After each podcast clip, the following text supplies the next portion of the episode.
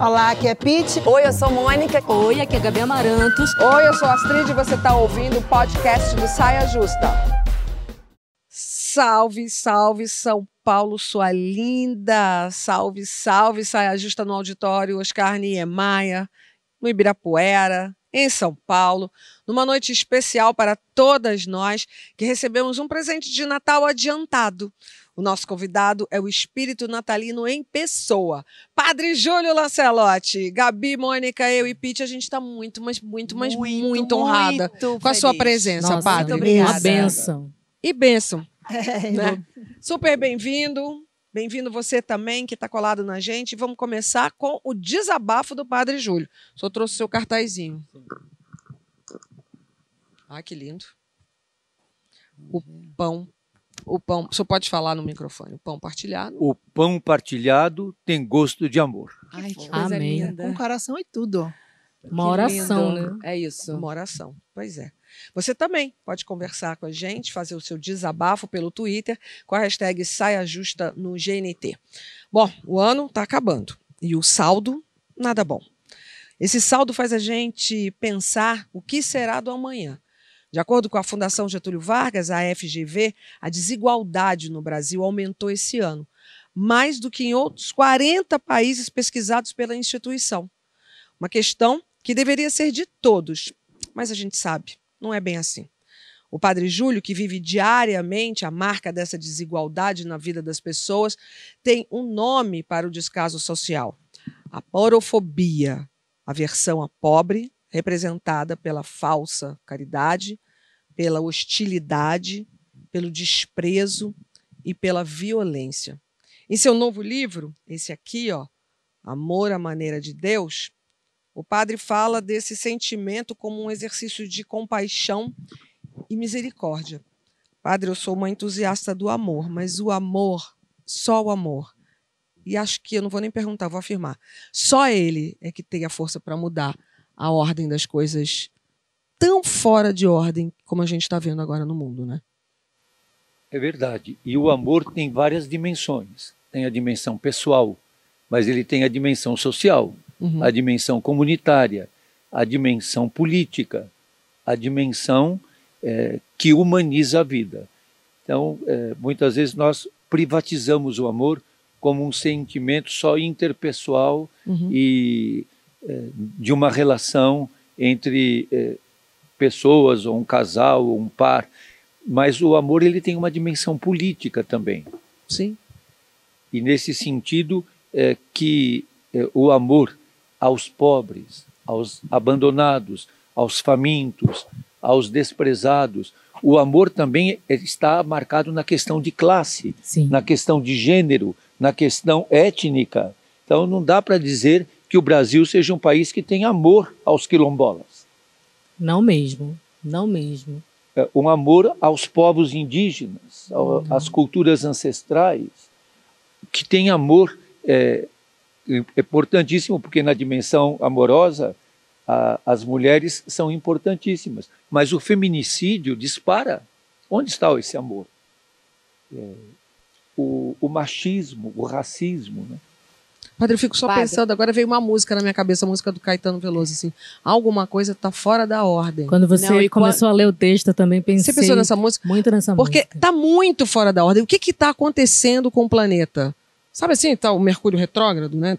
Tá tudo, tá tudo desencaixado. Quando eu vejo que o Brasil é pior do que 40 outros países, a gente está no fundo do poço. O senhor sabe muito bem disso. Agora, o que acontece? O que, que acontece com a gente? O que, que acontece com o mundo? Vamos ver se a, Mônica vai me ajudar a responder. Não, não, padre. No- quando ele mostrou a placa dele, é, o amor partilhado tem gosto. o pão partilhado o pão tem gosto. partilhado tem, Tem gosto gosto, de de amor. amor. De amor. É, isso aí me, é, é, assim, é- é- é- me representa tanto quem o senhor é, porque eu olho para o senhor, o senhor para mim era amoração. Porque, claro, o senhor é um profeta do amor, mas o senhor é um ativista. É o que faz toda a diferença. Como o senhor fala, né, que o, o, o evangelho ele propõe o pró-ativismo, né, a gente agir. E uma das im- imagens assim que mais me tocou nos últimos tempos é uma imagem que a gente sempre comenta em casa, inclusive, foi o senhor com aquela marreta, Uhum. debaixo daquele viaduto, marretando aquele cimento que foi colocado para os mendigos não dormirem debaixo da marquise. Foi, uma, inclusive, uma imagem que foi falada no mundo inteiro, né? Chamou a atenção do mundo inteiro. Então, o, assim, o senhor é, é ação, né? O senhor mostra que amor é ação tanto como o senhor falou, social, na política e tudo. E a gente vem falando na pandemia muito de amor, de empatia, de solidariedade.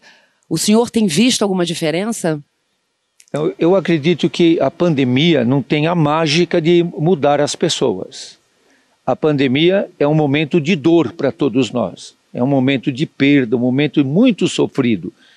Mas foi durante a pandemia que se superfaturou respiradores foi durante a pandemia que se falsificou álcool em gel. Foi durante a pandemia que o, o número do feminicídio aumentou, que a violência contra a mulher disparou, que a violência doméstica disparou. Então, é, eu acredito que a pandemia potencializou. Quem entrou solidário ficou mais solidário. Quem entrou egoísta ficou mais egoísta. E nessa questão da ordem e da desordem, eu acho que, na verdade, nós estamos vivendo a ordem neoliberal. Sim. Que é a ordem do descarte. Uhum. É, o sistema que nós vivemos é um sistema que, por si só, ele já é racista, ele é, é machista, ele é patriarcal, descarta. É o neoliberalismo, salve-se quem puder. E esse Não individualismo, tem... né? Uhum. Essa coisa desse individualismo tão forte. Se eu tenho o que comer, não importa. Até saiu uma, um, um post que está sendo repetido muito na, é, na internet, é, é de um, do sociólogo, agora me fugiu o nome, é, acho que é do Emir Sader. Ele diz: se tivesse um macaco que Sim. juntasse todas as bananas só para ele e os outros macacos morressem de fome, uma porção de cientistas iriam estudar que diabo foi que aconteceu com esse macaco. Mas se é um ser humano que faz isso, ele vai para a capa da Forbes. Sim. foi ele mesmo. Foi isso ele mesmo. é muito Perfeito. bom. Eu fico pensando nesse olhar, né? Como a gente é, se acostuma e não deveria com certas paisagens, né? Por exemplo, a gente está falando aqui dessa época de pandemia. Eu andei reparando que eu acho que eu nunca vi tanta gente na rua como nesses últimos dois anos. A população de rua, a paisagem urbana eu senti que ela se modificou tanto, isso me chamou tanto a atenção. E eu fico pensando o quanto é importante a gente não se acostumar com isso. A gente não olhar para isso e achar que é assim. O senhor convive muito com, com os povos de rua, tem um trabalho extremamente importante, está acostumado. O senhor sentiu essa mudança de mais ou menos gente na rua ou é uma, uma sensação que eu. Não, que eu disparou tenho? o número da, da população de rua. No último censo feito em São Paulo, é, apontava um aumento de 53%. Ainda assim, esse número estava abaixo do real. É, agora, durante a pandemia e, e nesse tempo, o aumento é maior. São Paulo deve ter, numa estimativa em cima de alguns dados, entre 30 a 35 mil pessoas em situação de rua. Então, aumenta o número de mulheres com crianças gente vê muita, muita, família, né, padre? A gente é. vê nas barraquinhas, ali naquele entorno da Avenida Paulista, tem muito, muito, muito mesmo. E todos nessas barraquinhas agora, lá perto do CEAGESP também, já é, já é uma multidão ali. A gente pode falar em mais de mil pessoas ali. E o que eu vejo agora são famílias. Sim. É o homem, a mulher, a criança e o cachorro. Então, e não só em São Paulo, né? No Brasil não, isso é inteiro. Não, é, não. Não é. é. um privilégio de São Paulo, é o Brasil então, de são ponta grupos, a ponta com esse cenário. Grupos familiares que aumentam na rua, como aumenta o grupo de mulheres trans na rua. Sim. O, aumenta o, número, o número de pessoas LGBTQIA+, aumenta na rua. E aumenta o preconceito, aumenta a discriminação. Claro. E aí é importante, é, nesses dias, isso tem agitado muito nas redes sociais, porque eu tenho é, colocado muito no Instagram essa questão da porofobia. Tenho acompanhado. E a, a Márcia Tiburi vai trabalhar muito. A porofobia foi considerado o termo do ano. Uhum. É um termo cunhado por uma filósofa é, espanhola, Adela Cortina, que vai mostrar essa questão da, do rechaço do pobre, que é uma coisa, segundo ela, até natural é, em nós. Mas uma das coisas que tem chamado a atenção essa campanha que está pelo Brasil inteiro. Não dê esmola. Pois Nossa. é. Uhum. Padre Júlio, você acha que a visão que a gente, que a sociedade tem de Jesus como um todo, essa visão etérea, né, irreal, você acha que influencia no jeito que a gente vê o próximo na rua?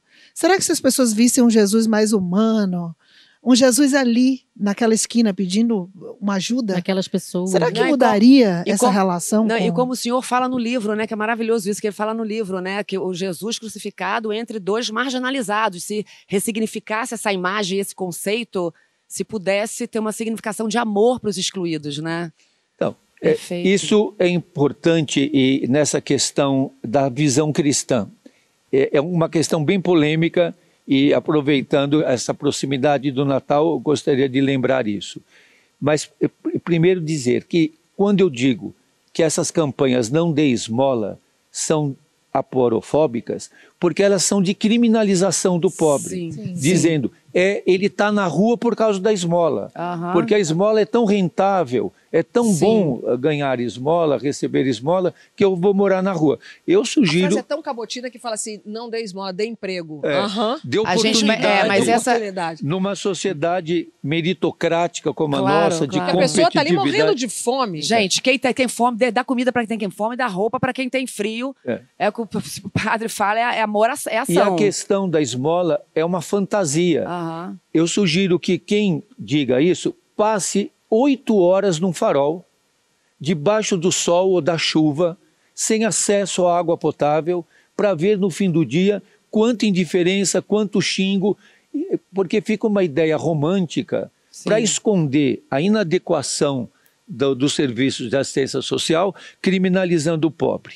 E nessa questão cristã, é uma questão muito preocupante são vários, várias questões que me chamam a atenção. Primeiro, de que a solidariedade, a compaixão, a misericórdia, a empatia não são dimensões religiosas, Aham. são dimensões humanas. Humanas. Porque os Nossa, ateus gente. também são compassivos, Claro, misericordiosos claro, e os que não Sim. têm religião também. Claro. Senão fica esse romantismo Verdade. de que para ser solidário eu tenho que ser religioso. Gosto muito não, dessa você tem que ser humano. Sim. E no Brasil tem essa ideia de que tem uma cristofobia. Não, no Brasil o que tem é ataque aos terreiros, é a discriminação da Umbanda e do Intolerância Candomblé. religiosa em É- relação esses grupos é que são perseguidos. às religiões Sim. de matriz africana. As religiões de matriz africana. Todos os dias se invade terreiros eh, no Brasil, se destroem, se machucam pessoas da Umbanda e do Candomblé. Então não tem eh, essa cristofobia. E o que chama muita atenção é que às vezes os que se dizem mais religiosos são os mais discriminadores e Sim, preconceituosos. Claro, a gente vê muito. Sim. É muito é importante, uma, muito- é muito, né? É, eu, eu tô totalmente encantada com esse livro. Eu acho que foi um dos livros mais lindos e importantes que eu li esse ano.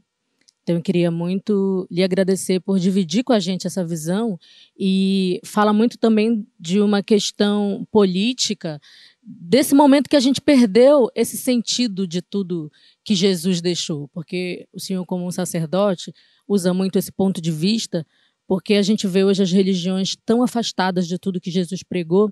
E tem uma parada que me incomoda muito, que é essa frase Deus acima de todos. É. Deus acima de tudo. O senhor tem alguma esperança que a gente vá retomar esse verdadeiro sentido do evangelho, entender que, que mais do que ir a um templo, a uma igreja, que Jesus está nos menos favorecidos, que o evangelho é praticar esse bem? Então, isso está explícito no, na palavra, no Evangelho. Isso é explícito. Não adianta dizer Deus acima de tudo e pôr o povo abaixo de nada. Dizer Deus acima de tudo e as pessoas terem que cozinhar com etanol e com lenha porque não conseguem comprar um botijão de gás. Ou catar comida no, no lixão, Catar né? comida no carro lixo. do lixo. A grande questão é de que e o Natal é o tempo para pensar isso. Sim. Deus não está no poder, está na fraqueza e na simplicidade. Deus está na fragilidade. Tem aquela célebre cena do campo de concentração na Segunda Grande Guerra, quando vem uma criança eh, judia sendo eh, enforcada pelos nazistas, alguém perguntou: e onde está Deus? Que não está vendo essa criança sendo enforcada. E o que estava do lado disse: está nela. Está nela. Deus está sendo enforcado nela. Então, isso que nós temos que ver. É, a presença desses moradores de rua tão numerosos, os cárceres lotados, o genocídio da juventude negra. Tudo isso é a negação do amor de Deus. Sim. E usar o nome de Deus para justificar armas, para justificar a violência, para justificar a pena de morte, é inaceitável. Amor é exercício, padre? É, você tem que exercitar o amor. Sabe que eu aprendi muito, a, a Astrid vai lembrar, um garotinho da Casa Vida. Eu conto em alguns desses livros sobre o Daniel. Não fala da Casa Vida que eu choro. O Daniel faleceu com nove anos, vítima da AIDS. E ele perdeu os movimentos. É, tem, tem tantas histórias do Daniel, dava para escrever um tratado, porque ele, eu dizia que ele era o meu professor de teologia.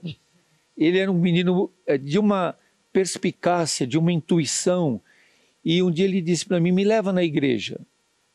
E eu tive que levá-lo no colo, porque ele não caminhava mais. E ele parou diante da imagem do coração de Jesus, eu segurando, ele olhou, ele olhou, olhou a imagem e disse para mim: por que, que o coração dele está para fora? Que é a imagem do coração de Jesus Sim. tem o coração. Eu disse: é mesmo, né, Daniel? Por que será? Ele falou: é, por quê? Eu pensei e disse: é porque ele ama muito. Quando a gente ama muito, o coração é para fora. Ele falou, ah. E eu achei que tinha terminado a, a, a pergunta. Estão ali. Aí ele me olhou bem e disse: e dói? Ah, O coração para fora dói? Então, não há amor sem dor. Não há amor sem dor. Nós estamos vivendo um momento de muita dor no Brasil. Da dor dos 600 mais de 610 mil mortos. Cada um deles é uma pessoa, é uma história, é uma vida. Nós estamos vivendo essa dor. Esse Natal é um Natal que também tem luto, é o segundo Natal da pandemia. E a dor que nós sentimos agora é a dor do amor. Se não tivesse amor, não teria essa dor. Então, o amor, ele é força para a luta, é força para resistir. O amor nos faz chorar, mas também nos faz sorrir. O amor faz ter esperança, faz ter coragem. Existe a possibilidade da empatia. Através de você se colocar no lugar do outro sem ser o outro. Mas eu acho que esse é o grande desafio nosso. Um desafio gigante. É a empatia seletiva, né? As pessoas têm empatia pelos seus Iguais. parecidos, pelos seus iguais. é outro exercício. Mas Isso, é muito que é a parofobia. Eu só tenho empatia por aqueles que são da minha bolha, Aham. pelos, com os meus semelhantes. E eu sou incapaz de perceber que aquela pessoa enlouquecida pela solidão, pelo desprezo, que está deitada na Avenida Paulista, ela também ama, ela também tem raiva. Que ela não é nenhum anjo, nenhum demônio, ela é uma pessoa. Essa, isso que você diz é uma aprendizagem. Sabe uma coisa que nós temos entregue diariamente para as mulheres em situação de rua? Absorventes. Absorvente. A gente falou sobre Muito pobreza importante. menstrual aqui É. outro Esse dia. foi o ano desse tema, né? E Foi. sabe que brigaram muito comigo porque eu disse que absorventes para pessoas que menstruam. Pessoas, óbvio. É. Né? mas Claro. padre, o senhor homens fala isso, menstruam. padre. Há quantos anos o senhor Pois é. fala isso? E outro dia, porque Padre outro fala dia, de pobreza menstrual há mais de 30 anos. De nas trans. presas, lembra Eu das lembro, ele pedia presas? pra gente fazer campanha dentro da MTV de levar tinta de cabelo, absorvente higiênico. A primeira vez eu perguntei pra ele: pra quê, padre? Bom, aí você tem. Aí você toma uma aula de humanidade Uma com aula. ele. As presas Mensageiro de usavam Deus. miolo de pão e jornal. É, é cruel. As mulheres É em situação de rua, outro dia, dois eh, rapa- meninos trans, e é até interessante a situação deles, porque eles são dois meninos trans e são um par, Sim. eles estão juntos. E um deles falou para mim, eh, eu tinha levado cuecas, porque como é que um morador de rua vai ter uma cueca nova? Calcinha, uma roupa de baixo, a gente falou também, né? Sobre As calcinhas que nós levamos muitas Nova. vezes, até outro dia me criticaram também por isso, porque a gente leva as calcinhas e o- o- os absorventes. E é, porque senão elas não têm como usar. Aí uma pessoa disse para mim: Ah, mas hoje tem absorventes. Não sei. o quê." Eu falei: Você acha que as mulheres em situação de rua têm acesso Tem a esse acesso a isso. absorvente? Padre, eu queria perguntar como é que o senhor lida com todas essas críticas que o senhor recebe. Olha, eu acho que fazem parte eh, da vida, né? Porque aí essa, essa- eu tinha levado as cuecas e esse menino trans falou para mim, padre, só me dá outra também, porque eu estou naqueles dias e então uma cueca só não, eu vou precisar. Eu Trocar. falei, mas você pega o absorvente também.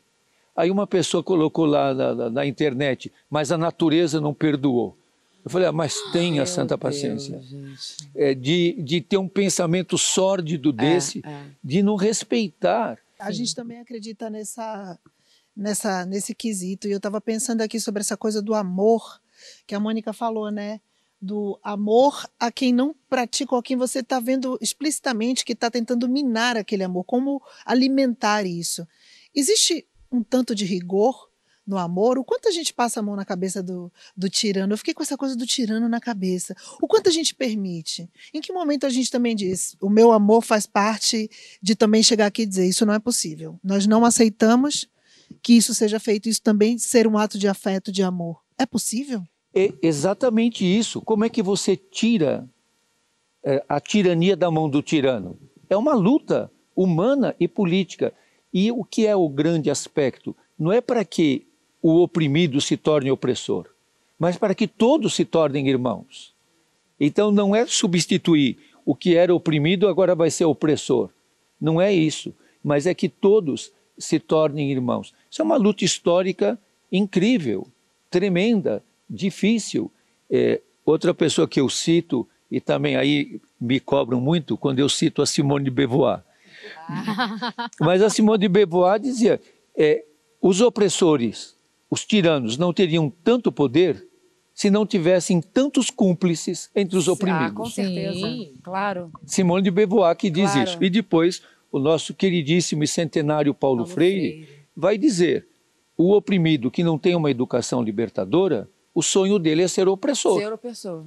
Vou terminar esse bloco com o Dom Helder Câmara. Ano passado, na benção de Natal, o padre, o padre não, o Papa Francisco, ele citou Dom Helder Câmara, que falava: quando eu dou comida aos pobres, me chamam de santo. Quando eu pergunto, quando perguntam por que eles são, pobres, chamam-me de comunista. Então, esse, ele não é um É comunista. maravilhosa Padre essa frase. Padre Júlio é um, É. um humanista, Humanista. sobretudo, o homem que prega o amor na prática. Vai continuar com a gente, porque daqui a pouquinho a gente vai aproveitar essa noite especial para entender como o Padre Júlio, que também é pedagogo, a arte da conversa trivial. Mas antes, o encerramento da série Ação Cidadania para o Saia Justa, com pessoas na linha de frente do combate à fome, como o nosso convidado de hoje. Quem tem fome, gente, brata essa frase na cabeça quando você olhar aquele cartazinho, não dê esmola, dê oportunidade, lembre-se dessa frase. Quem, Quem tem, tem fome, tem pressa. Pressa.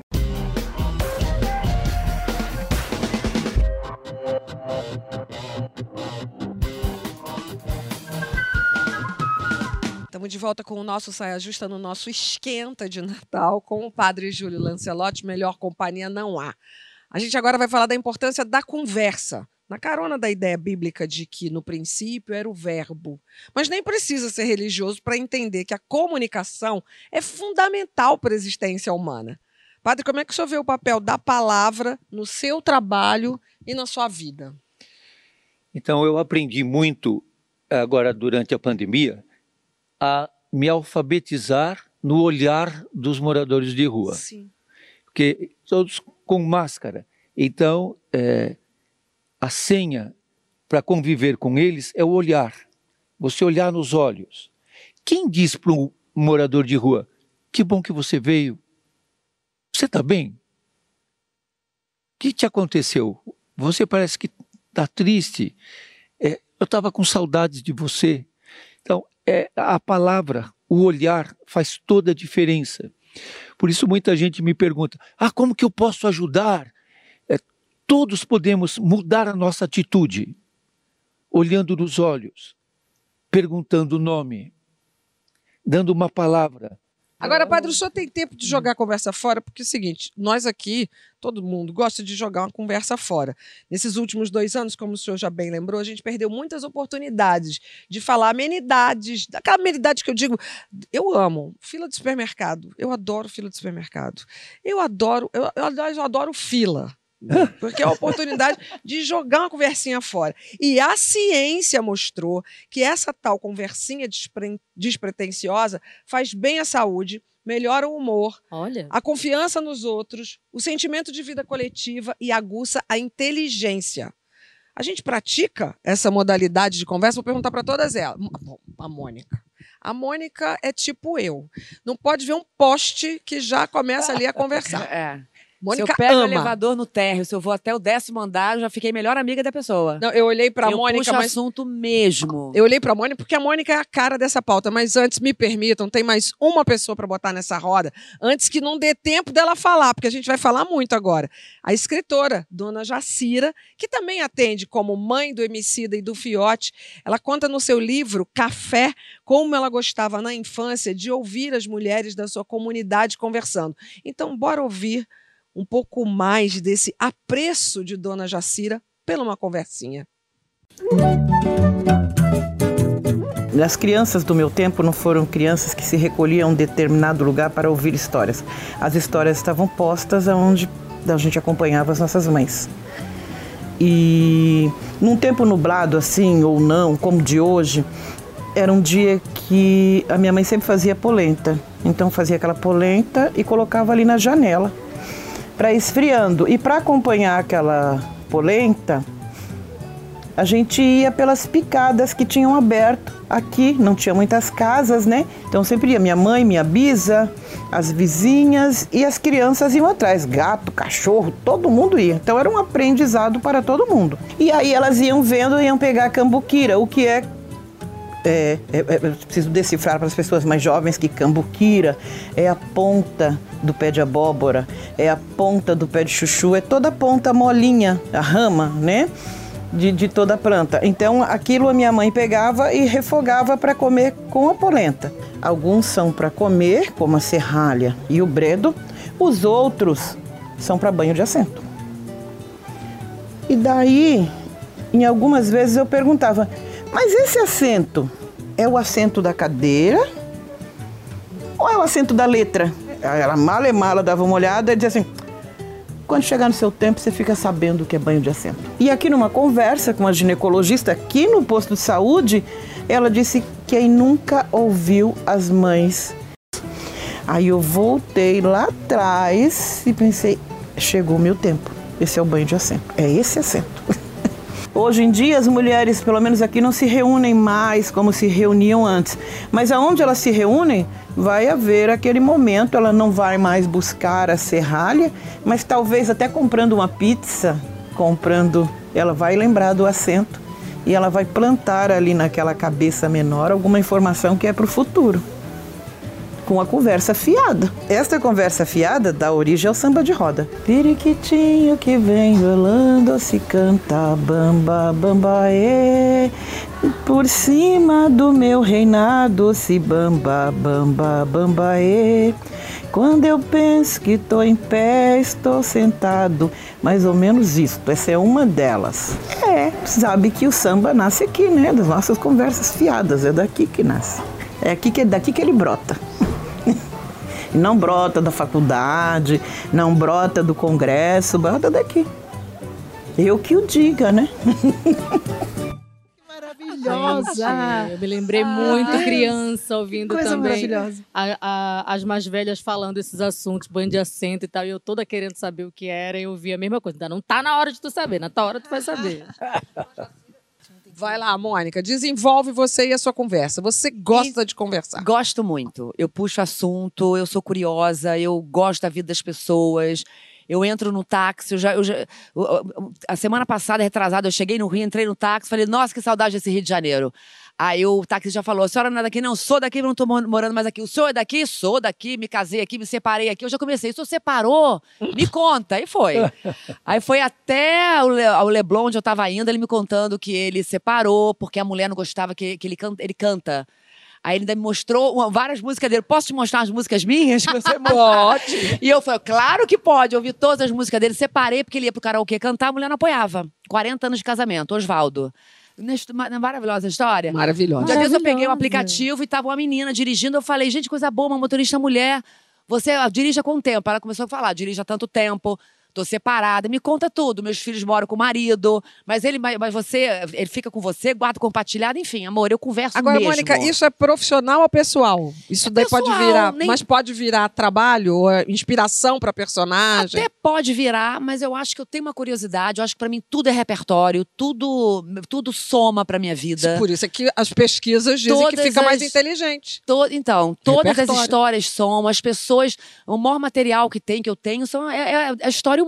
As pessoas são muito Total. interessantes. Padre, celular anda atrapalhando um pouco essas conversas, né? Porque muita gente entra no táxi e garra no celular, né? Mas você também pode conversar no, no, no celular, não é? Ah, não Mas é não igual. substitui. É, olha claro. a sua carinha que o senhor fez. Ah, não é igual. Eu tô velho, então tem um monte de histórias. Tinha uma menina na Casa Vida chamada Raíssa. A Raíssa, ela nasceu com HIV eh, e ela tinha uma encefalopatia crônica. Ela não andava, não falava, não enxergava e não ouvia. A Raíssa ficou 42 dias na UTI. Eu fui diariamente visitar a Raíssa. Eu ia com a irmã Leonice e como era meia hora cada um, um dia eu entrava primeiro, no outro dia era ela que entrava primeiro. E quando nós chegávamos na UTI e colocávamos a mão na Raíssa, o monitor cardíaco disparava. Olha. Ela não ouvia, não enxergava, não falava e não andava, Mas sentia. mas sentia. A linguagem da pele. Então você pode falar pelo olhar, pela pele. Você pode falar no sentimento, na tua postura corporal, Sim. na Corpo fala. pergunta. Nossa, é, a gente está falando de jogar a conversa, conversa fora, fora. Conversa enfiada. mas eu acho que jogar a conversa fora vale quando isso você está jogando conversa dentro. Nem Mas por sempre isso é que é legal jogar conversa fora. Nem sempre. Ah, Depende. É Há momentos e momentos. Eu, eu gostei dessa visão que o Padre Júlio passou. é que Porque às vezes você, você eu- conversa eu sem amo. palavras. É, Às vezes. É muito Não. importante também. É que na minha matemática eu gosto, eu sou muito curiosa. Bom, eu ganhei um programa maravilhoso, tô morrendo de saudade dele, Chegadas e Partidas, que é um programa onde eu fico ali jogando conversa fora com a pessoa. Muitas pessoas chegam para mim e falam assim: ah, mas eu não tenho nada para contar. Ah, tem. Ah, você puxa e vai. todo sempre mundo tem, né? tem uma. Sempre por isso, tem. todo mundo tem uma história para contar. E às vezes o que co- começa com uma conversa fiada vira um historião maravilhoso. Então eu ganho até dinheiro para conversa fiada, padre. Gabi também, a Gabi conversa com planta, né, Gabi? Eu converso com planta, converso com árvore e pegando um gancho disso que a Pete falou, é, tem uma frase de uma música paraense do Felipe Cordeiro que fala assim: não jogue rancor pra dentro, só jogue conversa fora. Maravilhosa. Maravilhosa. Então eu, eu- a minha reclamação de escola quando eu era criança, olha, é maravilhosa, presta atenção, é inteligente, mas conversa Conversadeira, aquela criança conversadeira. é, Era muito Meu filho. conversadeira. E eu sempre fui uma criança que gostei de conversar com os mais velhos. Ah. Então, até hoje, eu tenho muitas amigas de mais de 80 anos, de, de, de, de Dona Cida lá de Belém, que tem 90 anos, Tia Raimunda, que me ensina sobre as, as receitas, os engüentos, as coisas da Amazônia. Eu vou para casa dela só para ficar ouvindo ela falar e só para ficar conversando com ela. Então, eu sempre tive esse fascínio por mais velhos e por criança. As crianças, elas têm um outro olhar da vida, essa pureza. Elas conversam com o olhar, isso que o, que o Padre Júlio está batendo muito aqui, da gente conversar com o olhar. Quando você conversa com a criança, ela tá te olhando, o olho dela tá brilhando, ela tá passando a verdade, ela quer te falar do sonho dela, das Criança é maravilhoso, curiosidades. porque às vezes ela te traz uma visão que você jamais teria. Jamais porque a gente já teria. vive no concreto. É. A criança, ela ainda vive no lúdico, né? Até uma determinada É a idade. história do assento, né? É. que assento que era esse, né? Assento, assento exatamente. padrão, assento- Porque a nossa linguagem de adulto e a nossa cultura é adultocêntrica. É. E nós não levamos em conta a visão da criança. Ouvindo o senhor falar, me dá um. Não sei se vocês pensam isso, estão sentindo isso que eu estou sentindo agora. preenche a gente de amor. Muito. Eu tô aqui muito Só que emocionada. dá um desânimo ao mesmo tempo, porque dá uma sensação que não tem jeito. A humanidade não tem jeito. Porque eu vejo as pessoas à minha volta tão longe do que o estão entendendo? Tô, Super. tô aqui viajando numa coisa assim. Super. Ao mesmo tempo que a gente se enche de esperança, É assim, o as pessoas estão tão é longe fazer. do que o Senhor faz e, e o que o Senhor faz é o único caminho. Porque que amor é esse? É o amor ação, é o amor que que está na prática, é o amor que põe a mão na massa, é um amor, né? E assim, é, os interesses que a gente vê, né? Que a gente convive na maioria do tempo, os valores, eu acho que estão longe. As pessoas, esse é o problema da humanidade. As pessoas que tá estão muito individualistas. assim, ainda a gente, é, a gente é vítima desse neoliberalismo, que todo É. mundo sabe se quem puder, imagina. Mas eu acho que tem as sementes dentro de nós. É, é que nós estamos vivendo um tempo, vamos dizer assim, que a seca está tão forte que as sementes não estão podendo desabrochar. Então é preciso humanizar a vida, resistir, é, perceber possibilidades e caminhos. A gente tem que descobrir, tem que descobrir. Senão a gente cansa e desanima. É. E quantas histórias, né? Quantas vidas, quantas quantas vivências o senhor está contando aqui para a gente nesse tempo que a gente está tendo a oportunidade. Eu fico imaginando o tanto de acúmulo de experiência, de ter essa resiliência, de pensar que não está perdido. O que, que faz o senhor não desistir, padre? Eu acho que é o compromisso. Isso que a gente tem que conviver com as pessoas. O grande método eh, do- da nossa ação pastoral é conviver. O- uma coisa que eu digo muito é não, dá comi não dê comida para os moradores de rua. Coma com eles. Coma com eles. Tenha tempo de sentar e comer com eles, de vê-los eh, fazer as suas coisas. Eh, não só se preocupe em, eh, em dar coisas, mas de conviver. Eu acho que é isso que traz a diferença. E a gente não desiste porque é a convivência. Eu lembro o dia que eu estava acabando de celebrar a missa e entrou o, o Adriano. O Adriano é uma figura muito peculiar. Ele entrou e falou para mim: os GCM estão batendo demais no, no povo da rua. Aí eu tirei rapidamente os paramentos, eu não esqueço aquele dia, era 14 de setembro, o dia do aniversário de Dom Paulo, o dia da exaltação da Santa Cruz. Aí eu cheguei lá, os policiais, aí eles me bateram, jogaram gás de pimenta no meu rosto, bateram com escudo e até me cuspiram. Que isso, gente? E foi, foi um dia que eles invadiram a comunidade de São Martinho. Então, é, o povo sabe, eles sabem de que lado que eu estou. E eu nunca vou mudar de lado, Astrid. Eu não quero mudar de lado. Eu prefiro estar do lado de quem perde, prefiro estar do lado de quem apanha. Não quero estar do lado dos que batem. E não quero estar do lado dos que pisam. E como disse o Darcy Ribeiro, tudo que eu tentei, eu perdi. Mas eu estou muito feliz de estar do lado Lado dos que perderam. Detestaria estar do lado dos que ganharam. Ai, que coisa linda, meu Deus. Daqui a pouquinho uma conversa nada óbvia sobre presentes e um presentinho do Saia para você. Não sai daí.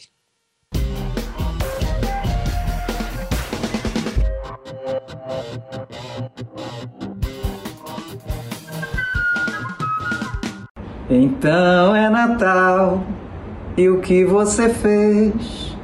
O ano termina e outra vez. Agora é com vocês. Então é Natal. E o que você fez? O ano termina e nasce outra vez. Então é Natal. A festa cristã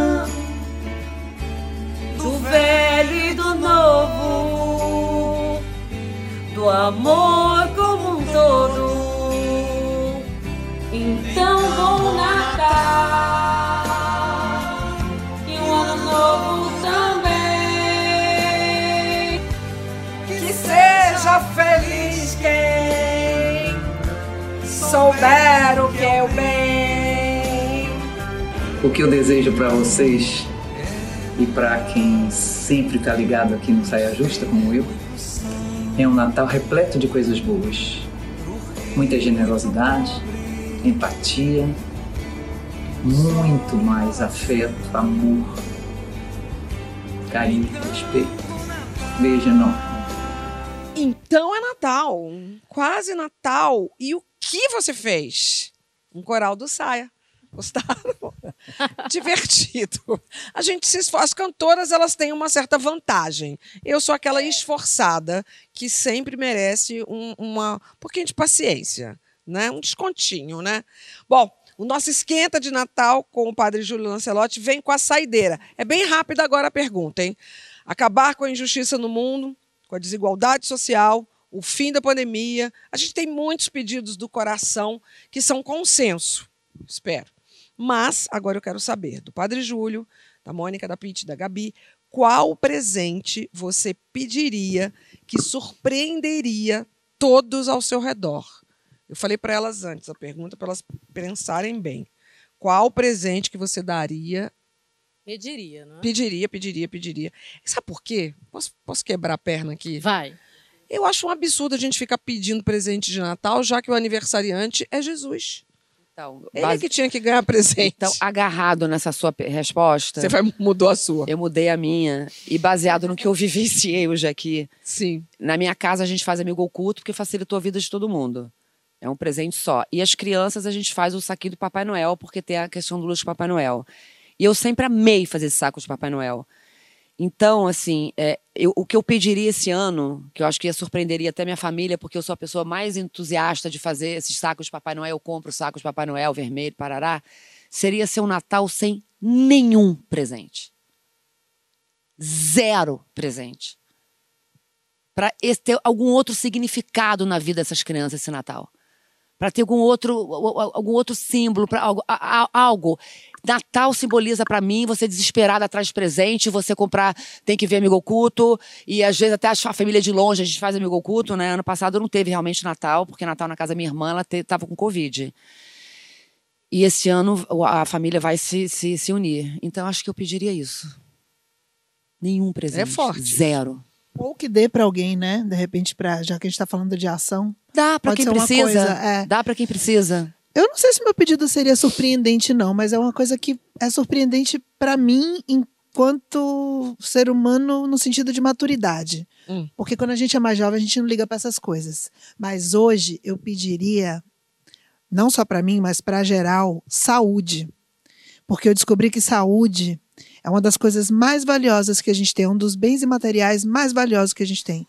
Porque você vê um filho sofrendo sem poder dar ajuda, sem poder levar no médico, dar um remédio, você vê um pai ou uma mãe sem você poder internar, precisando de um médico e não podendo dar isso, e você próprio numa situação de vulnerabilidade de saúde sem poder se cuidar, eu acho que isso é uma é, é inumano assim. Então, saúde é o que eu achava quando a galera mais velha falava: "Ah, saúde, oh, que mano é saúde, 20 anos, né?